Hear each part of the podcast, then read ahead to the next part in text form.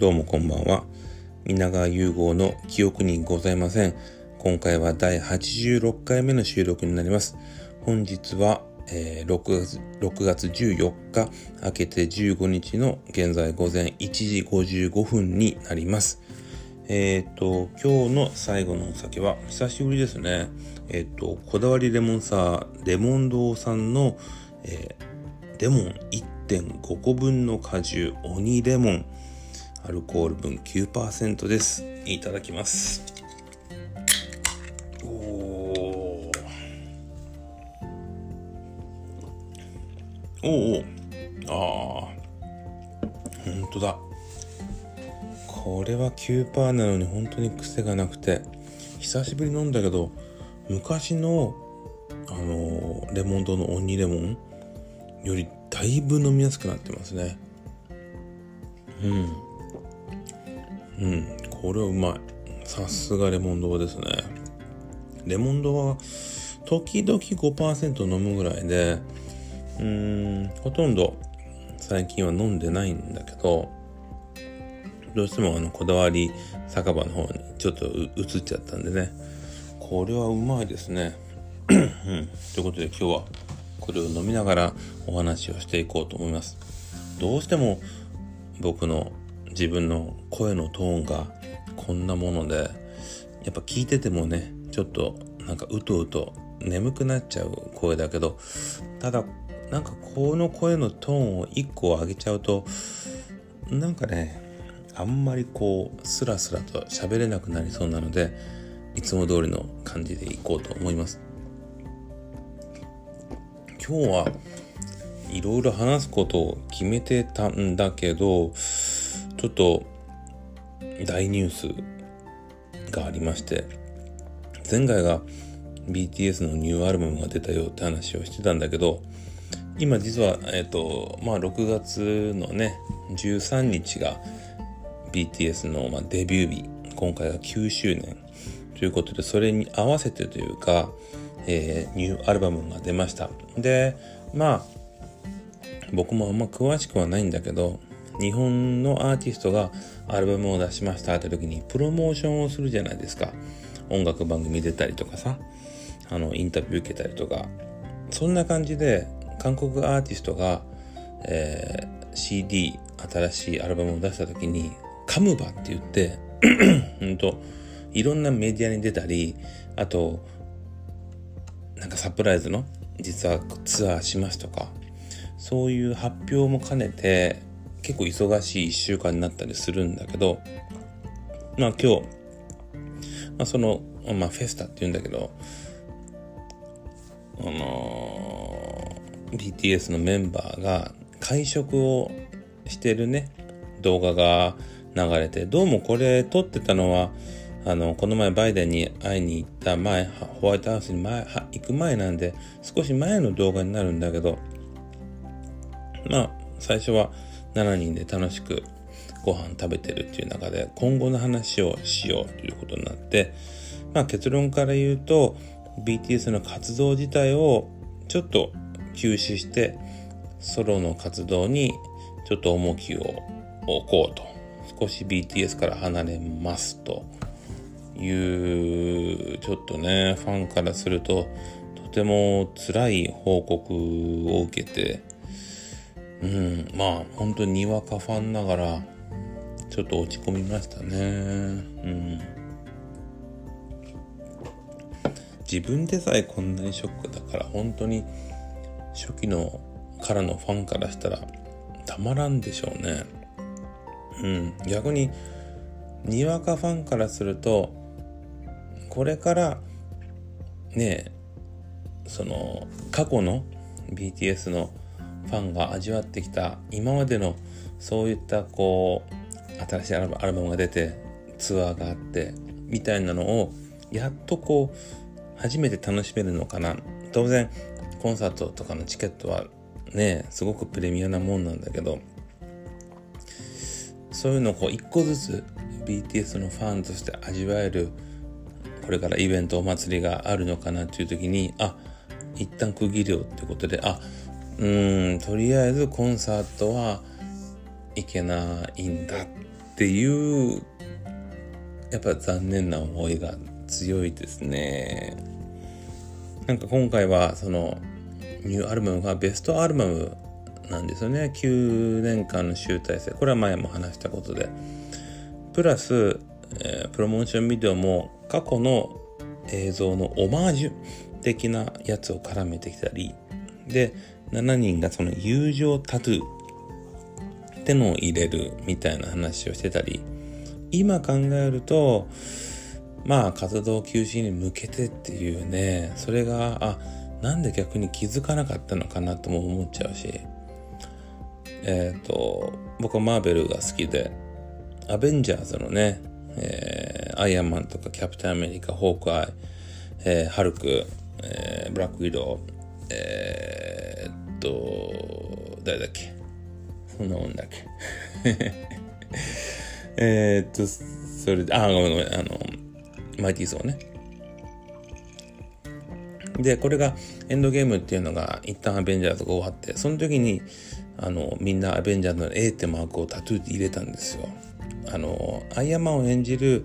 ロバート・ダウニー・ジュニアだけはちょっとタトゥーがちょっと入れれないということで一人入れてないんだけどその時のちょっとこう友情タトゥーとめちゃめちゃかぶりますね。ってことはなんかもう終わりなのかなっていう。で一つ大きな転機として今年まあ韓国のね人なら男性は徴兵制っていうのがある兵役があるんで自分年上の、えー、ジン君が今年30歳になるのでその30になる前に、えーと、兵役をしないといけない。2年間の。それもあってのもちろん決断なのかなとも思うし実際にはその兵役や逃れられるかもしれないんだけどそれだけじゃなくてやっぱりこの BTS として、9年間走り続けてきた。ねかなり本当に私生活とかもさあの本当にこう制限された中でで体力づくり肉体づくり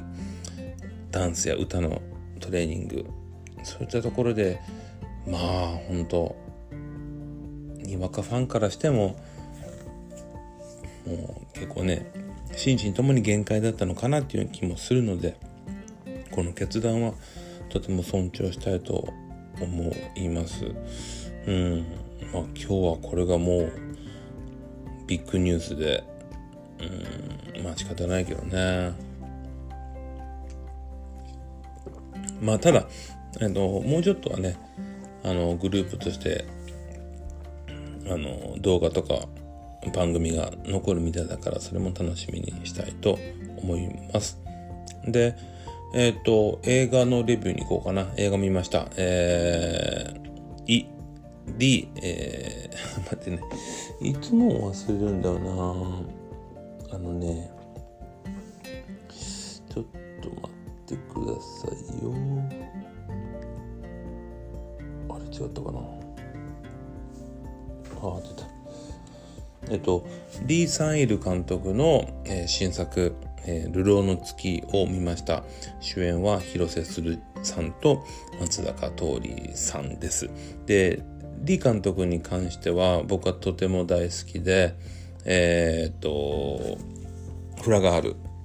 はもう、邦画の中では自分は多分トップ5に入る大好きな映画で、で、その後悪人、妻夫木君と深津絵里さんの悪人は吉田修一さんの原作を元にした作品で、この2作は、うん、自分の中でも本当に好きな作品でもうリリリサイル監督の作品は基本的に劇場で見るようにしてます。で、前作が6年前に撮った怒りっていう映画で、これまた吉田修一さん原作の原作の映画化。で、えっと、広瀬すずさん、えー、渡辺謙さん、森山未来さん、もうそうそうたるメンバー、宮崎あおいさんだったんだけど、まあ、今作もちょっと含めてなんか違和感があって前回もちょっとこう誰が犯人だみたいなのをこう3人ぐらいは候補がいて誰がやったんだ松山ケンイチさんも出てたね。そこがねちょっとだけくどかったんですよ。うん。そこまでこうもったいぶらすみたいなのもあったし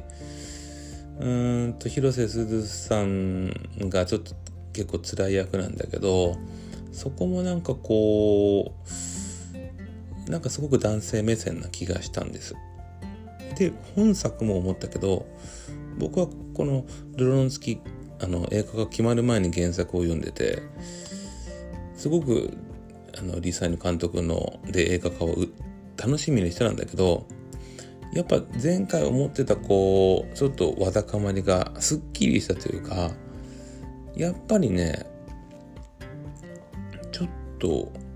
演出がこうくどい部分が 感じて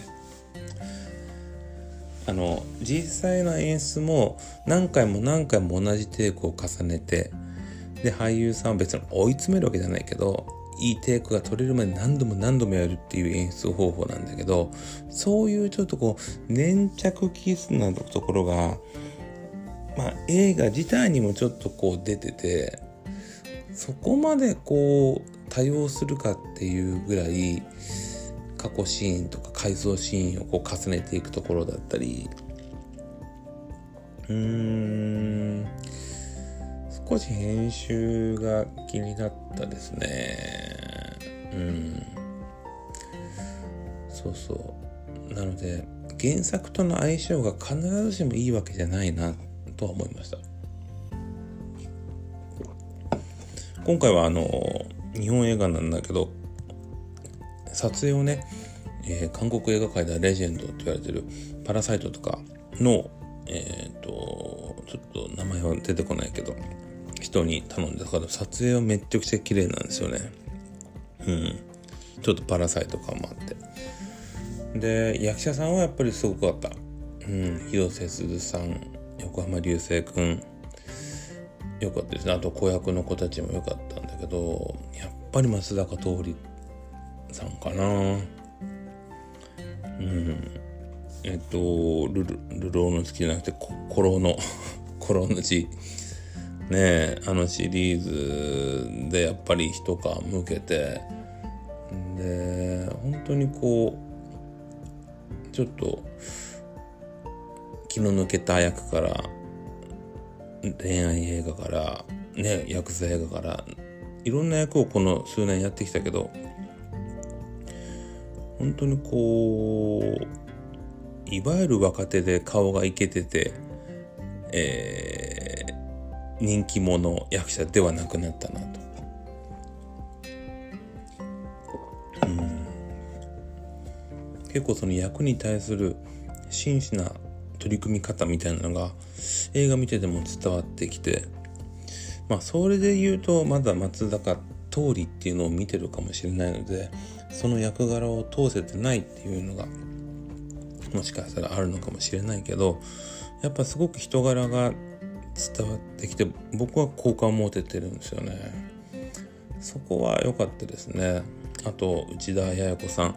キキキリンさんの娘さんですね。もっくんの奥さんになりますけどこれがもう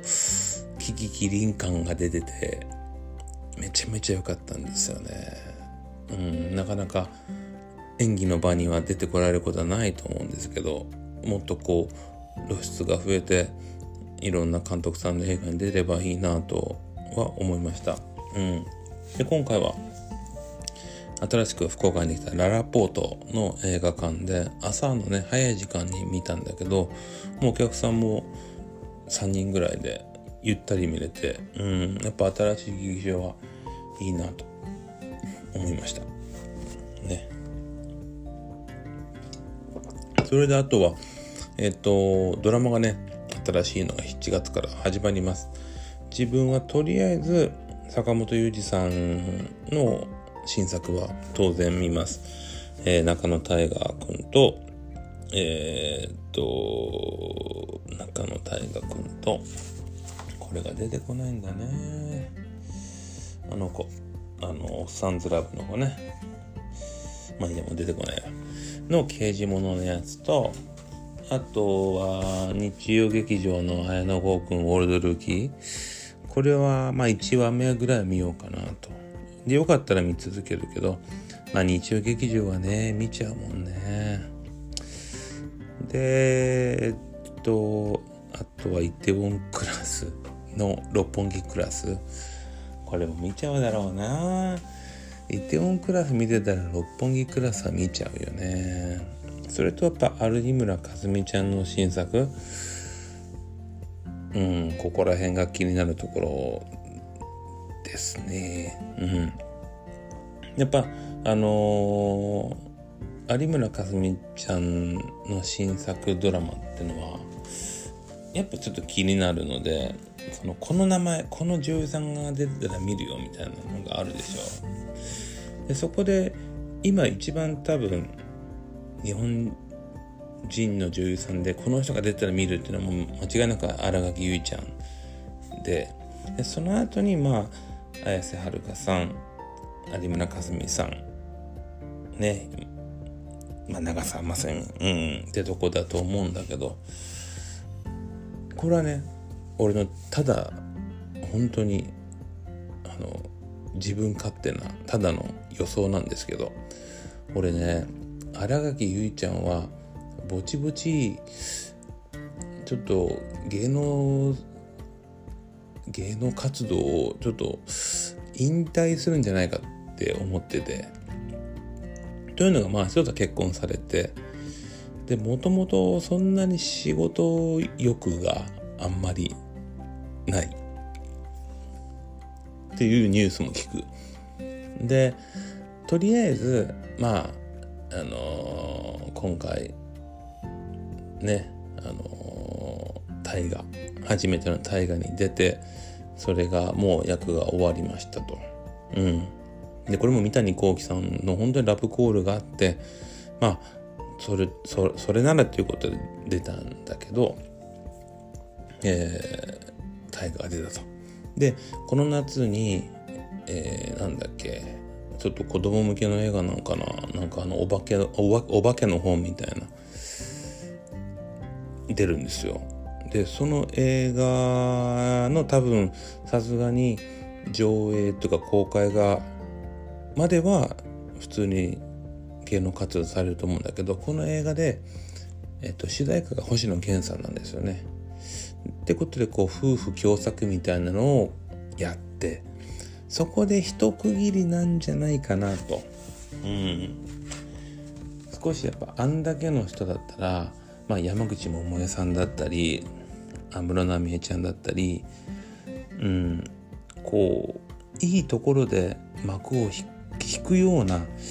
そういう気がしてて、うん、これはただのこの酔っ払いのざれ言だと思って聞いてください。なので、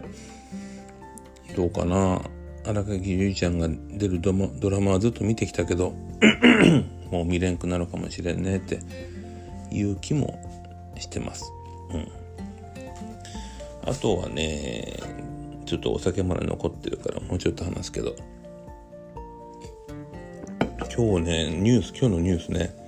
福岡パルコの、えー、パルカン無料案内所っていうのが、今月11日からね、パルコのイベントスペース1階のところでやってて、で、その無料案内所っていうのが、中洲のさ、あの、キャバクラとかそういう風俗とかの案内所を見立てて作ってて、ちょっとこう、内容がさ、さすがにちょっとこう、まあ、特に女性から見たら下品でやりすぎなんじゃないのっていう結構クレームが多くてでパルコが謝罪してその案内状とかいうのも撤去されましたっていうニュース。これを見て思うのが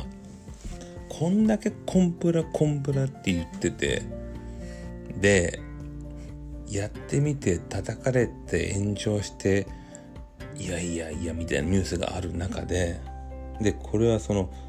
いわゆる福岡九州のアーティスト集団ね見たら7人組ぐらいの男性6人女性1人ぐらいのアーティスト集団が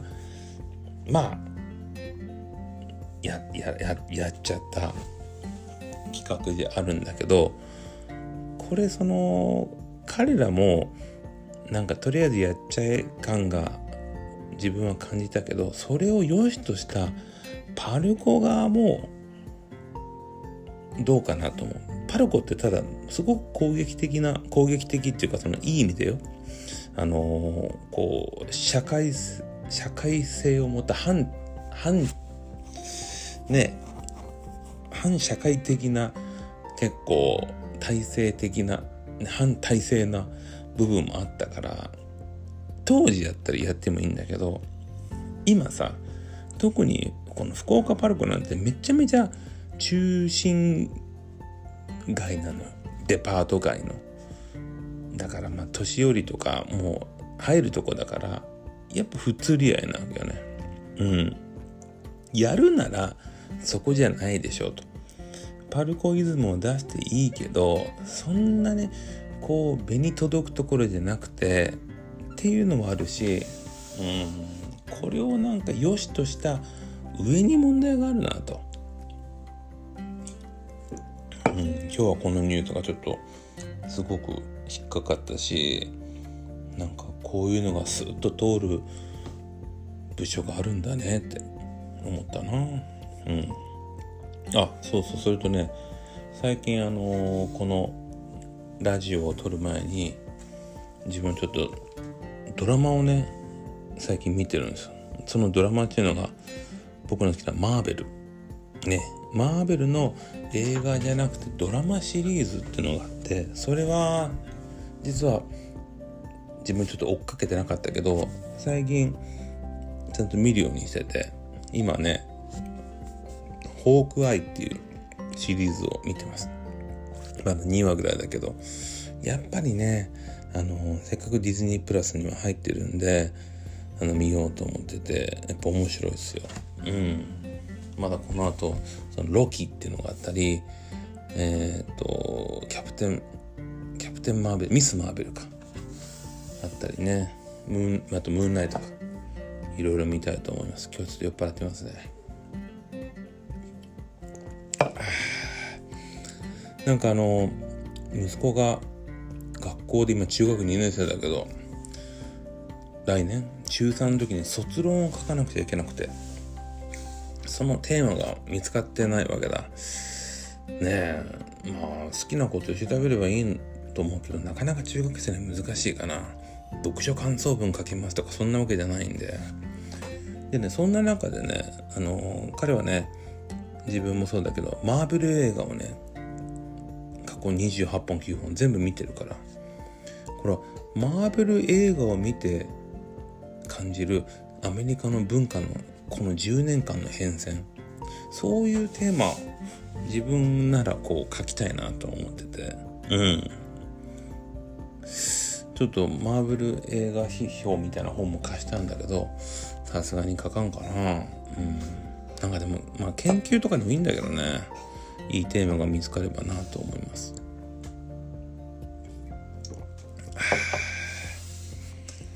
そんな感じかな。もう今日はもう BTS ショックで。